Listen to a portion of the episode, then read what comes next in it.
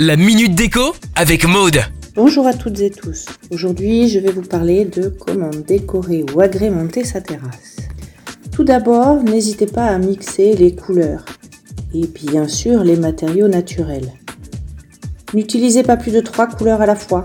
Attention, pas plus de trois couleurs. Pour la couleur beige, euh, associée avec du bleu et du jaune.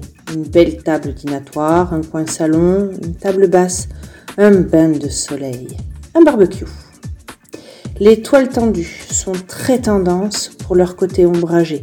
Elles se déclinent en plusieurs couleurs. Vous pouvez avoir du rouge, du bleu, du marron, sans aucun problème. Des tapis d'extérieur, faciles à nettoyer et qui ne craignent pas la pluie. Réservez un coin jeu à vos enfants. Une petite table de camping en bois, des poufs, un petit coin lecture. Concernant vos couleurs, faites un camailleux de vos trois couleurs par petites touches avec des coussins, des bibelots ou autres. Et n'oubliez pas, profitez du soleil. C'est un repos bien mérité qui fixe la vitamine D. Retrouvez la minute déco sur itswanradio.com. itswanradio.com